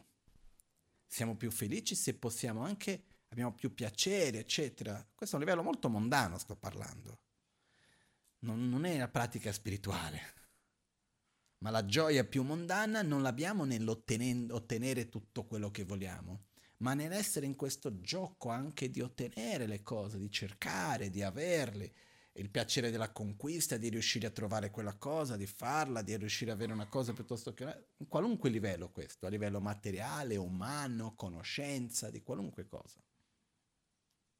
Quindi è importante questo processo per noi, ok? Anche perché non credo che noi che siamo qua siamo già arrivati, andiamo a passare la vita a meditare sulle caverne, a passare la vita di meditazione. Siamo fatti anche di piaceri, attaccamenti e desideri. Quindi almeno cerchiamo di viverli bene, in questo senso. Ok? Quindi ricordiamoci molto spesso il problema non è il panettone, è che io ho perso quel gioco di seduzione e conquista col panettone. Ok? Perciò da parte nostra dobbiamo un pochettino giocare di più in questo senso, per mantenere questo. Tornando, l'amore è uno dei sentimenti che ci dà soddisfazione. L'amore inteso nel vero senso, che è quello di desiderare la felicità. Desiderare la felicità dell'altro vuol dire essere attratto dalla felicità dell'altro. Però per essere attratto dalla felicità dell'altro abbiamo bisogno alla partenza di permetterci di vedere l'altro, cosa che molto spesso non facciamo. Molto spesso noi vediamo l'altro come uno strumento per noi. Cosa mi dai, cosa mi fai, cosa sei per me. Invece di vedere l'altro, punto. Quando noi riusciamo a vedere l'altro che esiste, che è un essere con tutti i suoi sentimenti, tutto il resto, da quello è quasi spontaneo il sentimento di attrazione e di amore. Attrazione intesa attrazione per la sua felicità. Ed è una cosa veramente bella quando riusciamo a fare. E ci, e ci, ci dà un, uno, uno stato interiore di pienezza. Una soddisfazione che è molto di più di tutte le altre cose che io ho visto fin d'oggi. Sinceramente. E quello che accade è che questo lo possiamo avere per tantissime situazioni, per tantissimi esseri, no? Io ho avuto un momento di questo genere che mi ha dato una gioia veramente particolare, che può sembrare una stupidata, però a me non è stato proprio così. Qualche mese fa, su ad Albagnano, quando arriva più o meno, comincia l'autunno, abbiamo l'invasione dei cimici. No? Questi insetti simpatici che entrano dappertutto, no? E a casa da me quando arriva l'autunno che c'è una bella aria, eccetera. Basta tenere aperta la finestra per mezz'ora, arriva quella cinquantina di cimici almeno che ti riempiono tutto, no?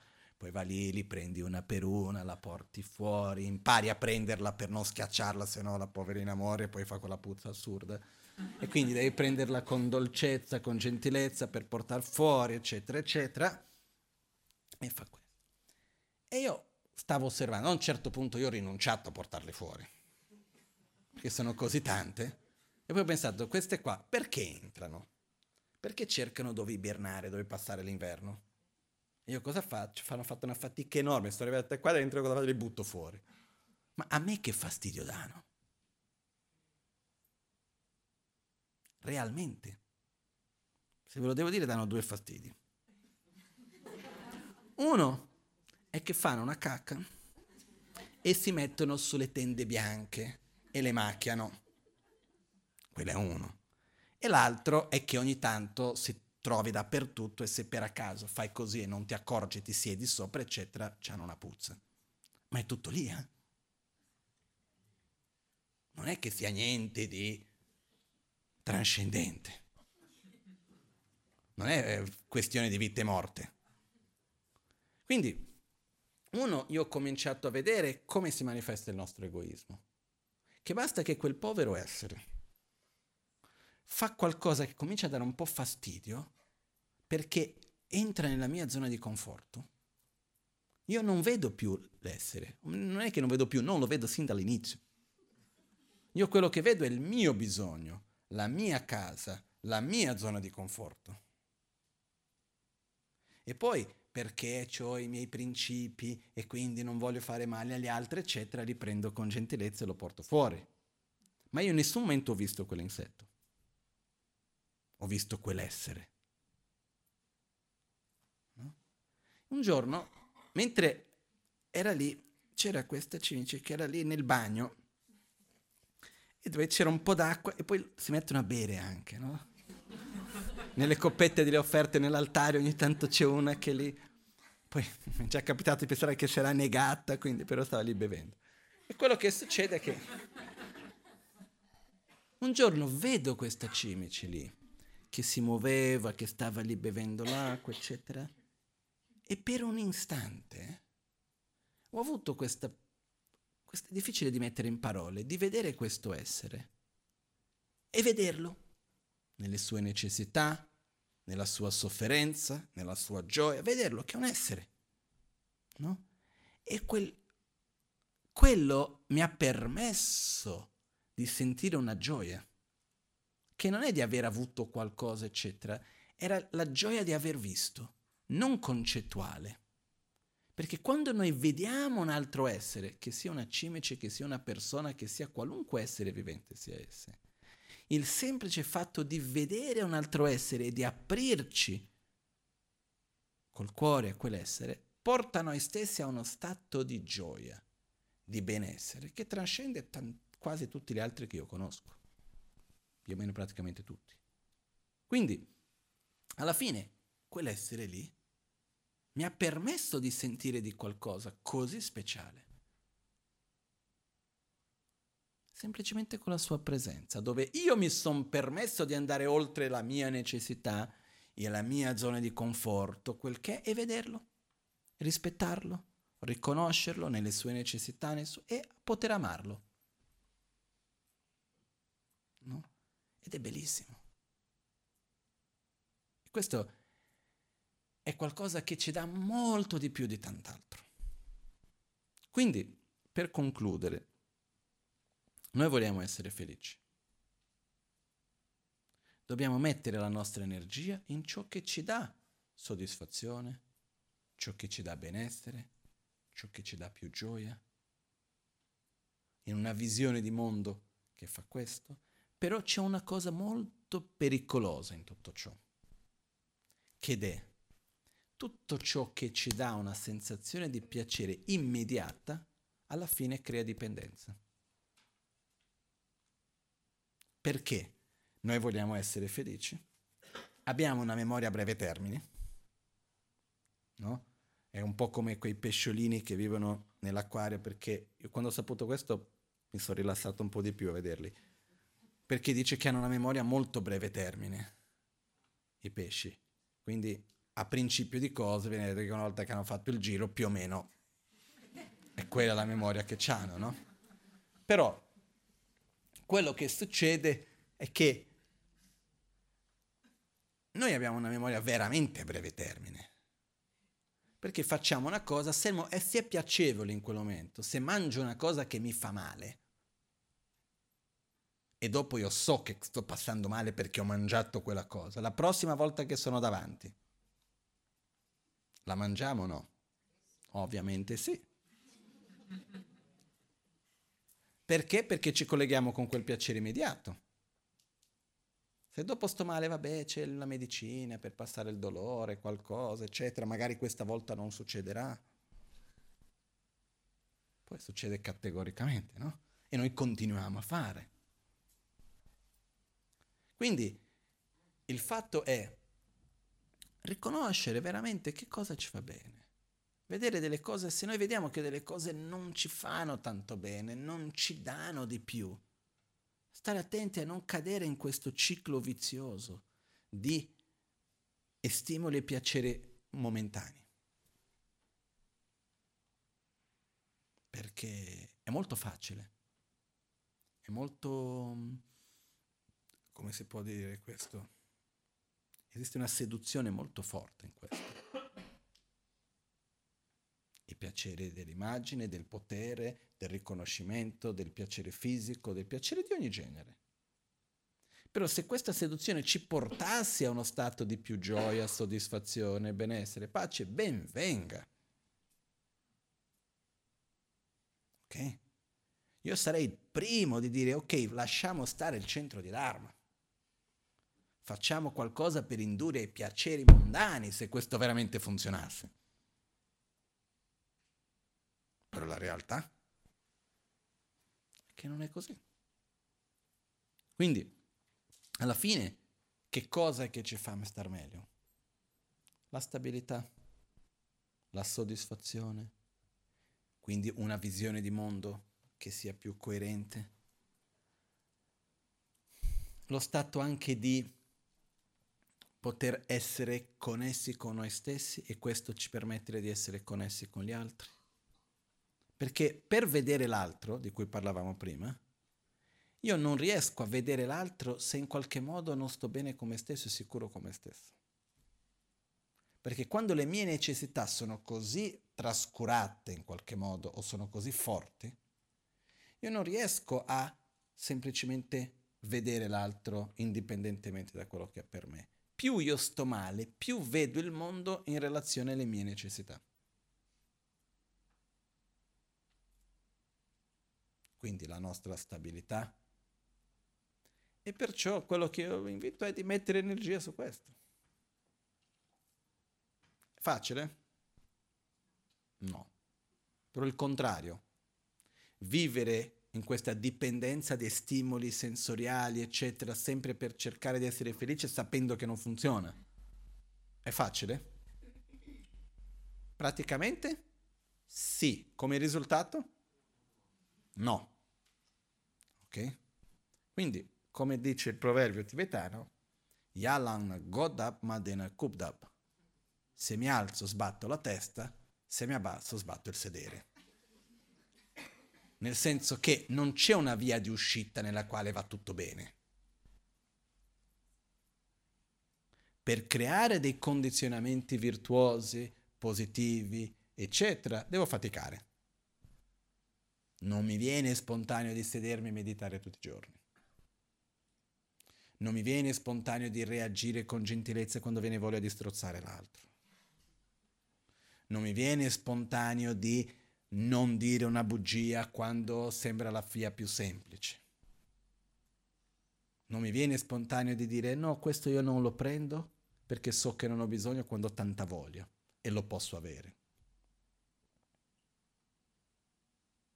Però è quello che mi fa bene e quindi lo faccio. C'è della fatica, sicuro, senza dubbio, e c'è sempre stata.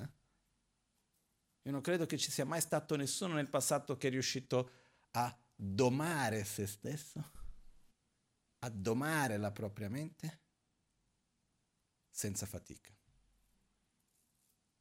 Mai. Però la fatica fa parte della vita, meglio faticare per qualcosa che porta dei buoni risultati che per qualcosa che non porta risultati. Tanto una parte la conosciamo già, no? Una realtà. E una cosa importante in ciò è non giudicare gli altri per dire ah ma guarda questa è un'illusione, quindi mettersi da un'altra parte per dire ma guarda queste persone come sono ignoranti perché fanno questo piuttosto che quell'altro e mettersi in una posizione di superiorità. Questa è una cosa che dobbiamo stare attenti. Perché una delle peggiori arroganze è quella spirituale. No? E faccio un esempio personale. Avevo intorno ai 16 anni, qualcosa del genere. Mi trovavo a Kathmandu e ogni, quando andavo a Kathmandu, per quei pochi giorni che andavo, mi piaceva tanto andare a un ristorante che era una pizzeria, che vivendo in India sempre, in monastero, il cibo occidentale raramente lo mangiavo, mi piaceva, andavo a questa pizzeria che si chiama Fire and Ice.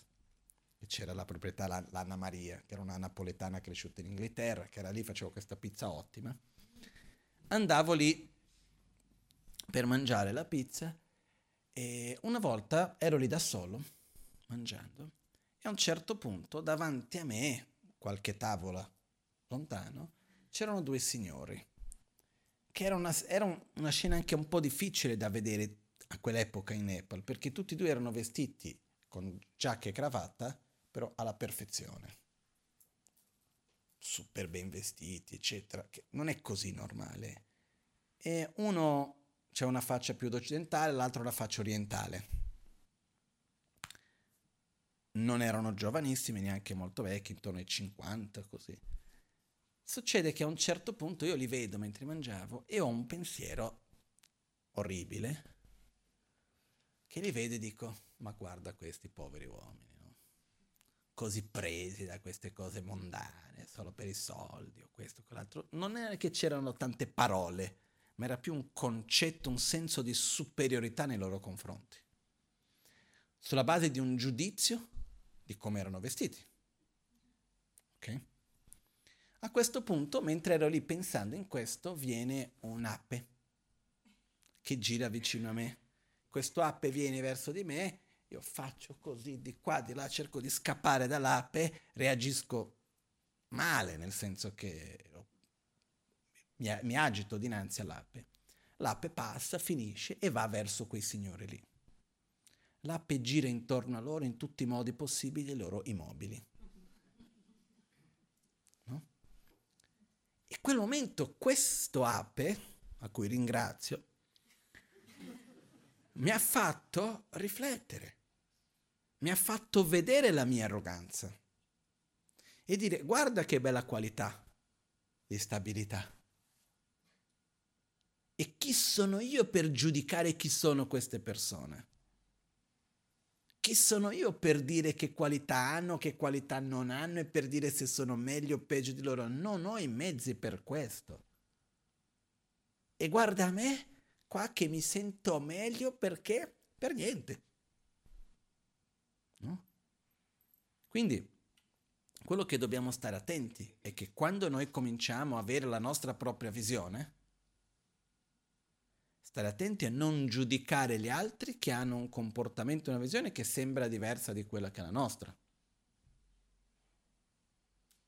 Questo è importante. Noi dobbiamo seguire la nostra strada, quello che noi riteniamo che sia il meglio.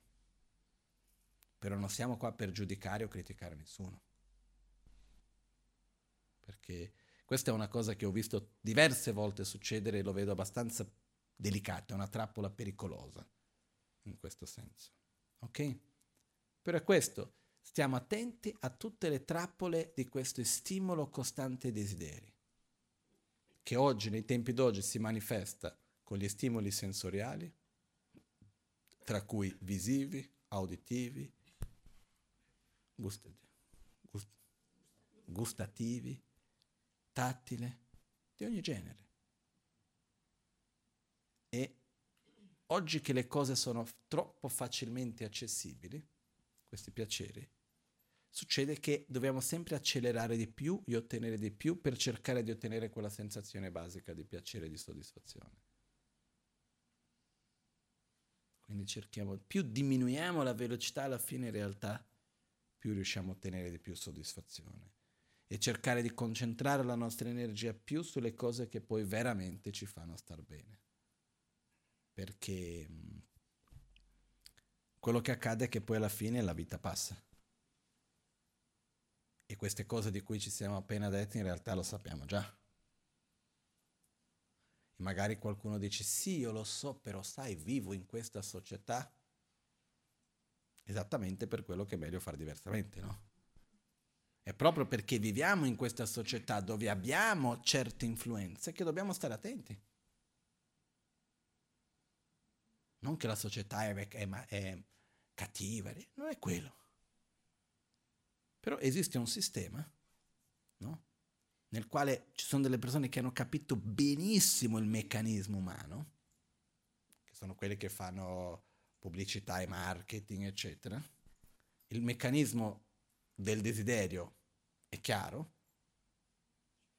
E la cosa assurda in tutto ciò è che anche la propria definizione di economia, quella che viene insegnata all'università, poi ci sono definizioni più moderne, ma quella classica è che l'economia è la scienza che, per, che fa in modo che le risorse finite possano soddisfare il desiderio infinito dell'uomo.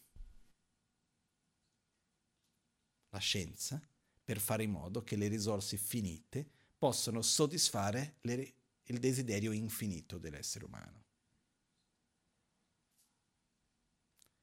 Nei tempi d'oggi qual è l'obiettivo primario della società, sembra? L'economia, lo spread. Poi cos'è veramente tutto un altro discorso. Però abbiamo questa cosa che se l'economia va bene, va tutto bene. Che è un po' come per dire se questa illusione di soddisfare è qualcosa che non è possibile soddisfare, perché la propria definizione dice soddisfare il desiderio infinito. Per quello che anche c'è bisogno di una crescita costante, di sempre ottenere di più, di sempre avere di più, per cercare di riempire un vuoto che non può essere riempito. Quindi io quello che vi invito è, ok, siamo qua, viviamo qui, però cerchiamo nella nostra vita il più possibile di rimanere, non dico fuori, ma almeno non troppo coinvolti nelle nostre scelte, nelle nostre cose. E uno dei modi per queste le cose materiali ci sono come dei mezzi e non come dei fini in se stessi. Io possiedo delle cose per le funzioni che queste cose hanno per me e non per il semplice fatto di possederle. E i piaceri sensoriali vanno bene. Io non ho nulla contro nessun piacere, nessuno deve avere il senso di colpa sia un piacere. Però più riusciamo a mantenere il gioco di seduzione e conquista, in qualche modo, con qualunque piacere, più anche quella cosa dura un po' di più, nella consapevolezza che è un gioco. Perché in fondo la nostra felicità viene dalla nostra propria soddisfazione, viene dal sentimento di amore, di gratitudine, di stabilità che andiamo a generare. Ok? E come ho detto prima, ricordiamoci che la vita passa veloce. Non è che passa veloce perché abbiamo un'età o questo o quell'altro. No, la vita va in fretta, i tempi, non abbiamo tanto tempo. Anche perché di giorno siamo distratti, di notte dormiamo.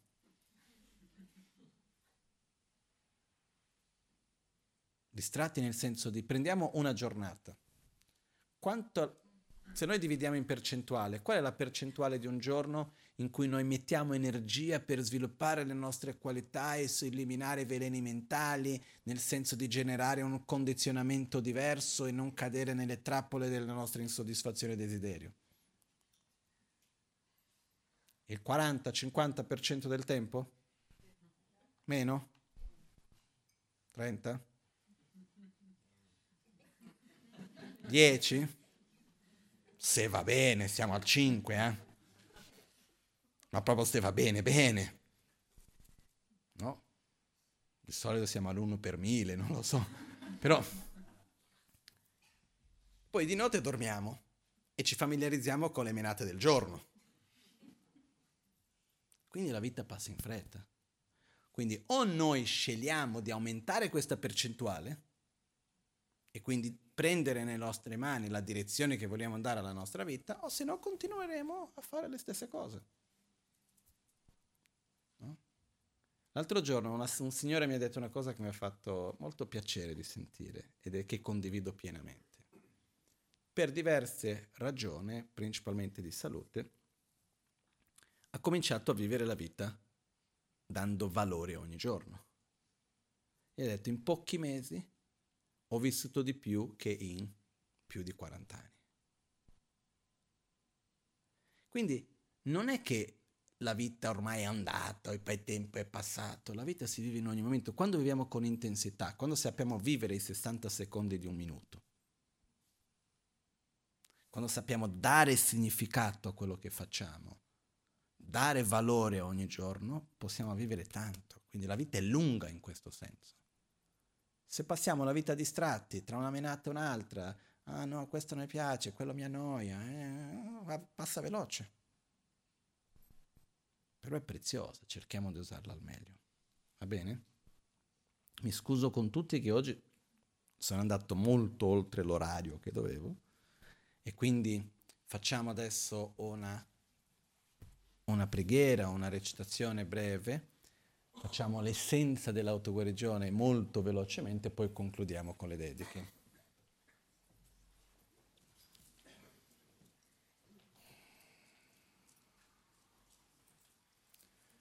Ocho sampo pa gyo trashi pa tuche tempe trinle yarngo da pelge drolor zampe tse parache pande lame shabla solwa de Om a guru vajra dara suma timoni shasane karma Uta Vardanya Shri Bhadra Varsa Manya Sarva Siddhi Hum Om A Guru Buddha Siddhi Hum Om A Guru Buddha Siddhi Hum Om A Guru Buddha Siddhi Hum Om A Guru Buddha Siddhi Hum Om Guru Buddha Siddhi Alden tsawe lama rinpoche dagi nyingara pime tensho la karin chimbo gone jesun kusun toge ngodro tse do son. Guru Buddha discende gioiosamente verso il nostro capo e si siede gioiosamente al nostro cuore, dove rimane e ci benedice, ci guida in ogni momento, in ogni scelta, in ogni azione. Jetsun lame kutse rapten chin namkar le chochur gepa dang lo san tempe drume sasum gi drove munsel takto ne gyur chi nimo dele tsendele nime kuyan delek shin Nyensen takto delek pe koncho sumke jinge lo, koncho sumke ngodrup sol, koncho sumke trashi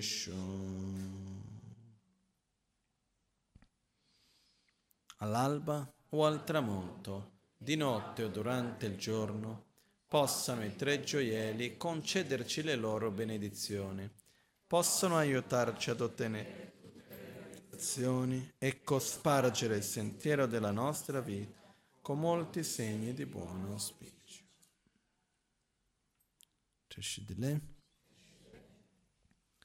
Grazie a tutti.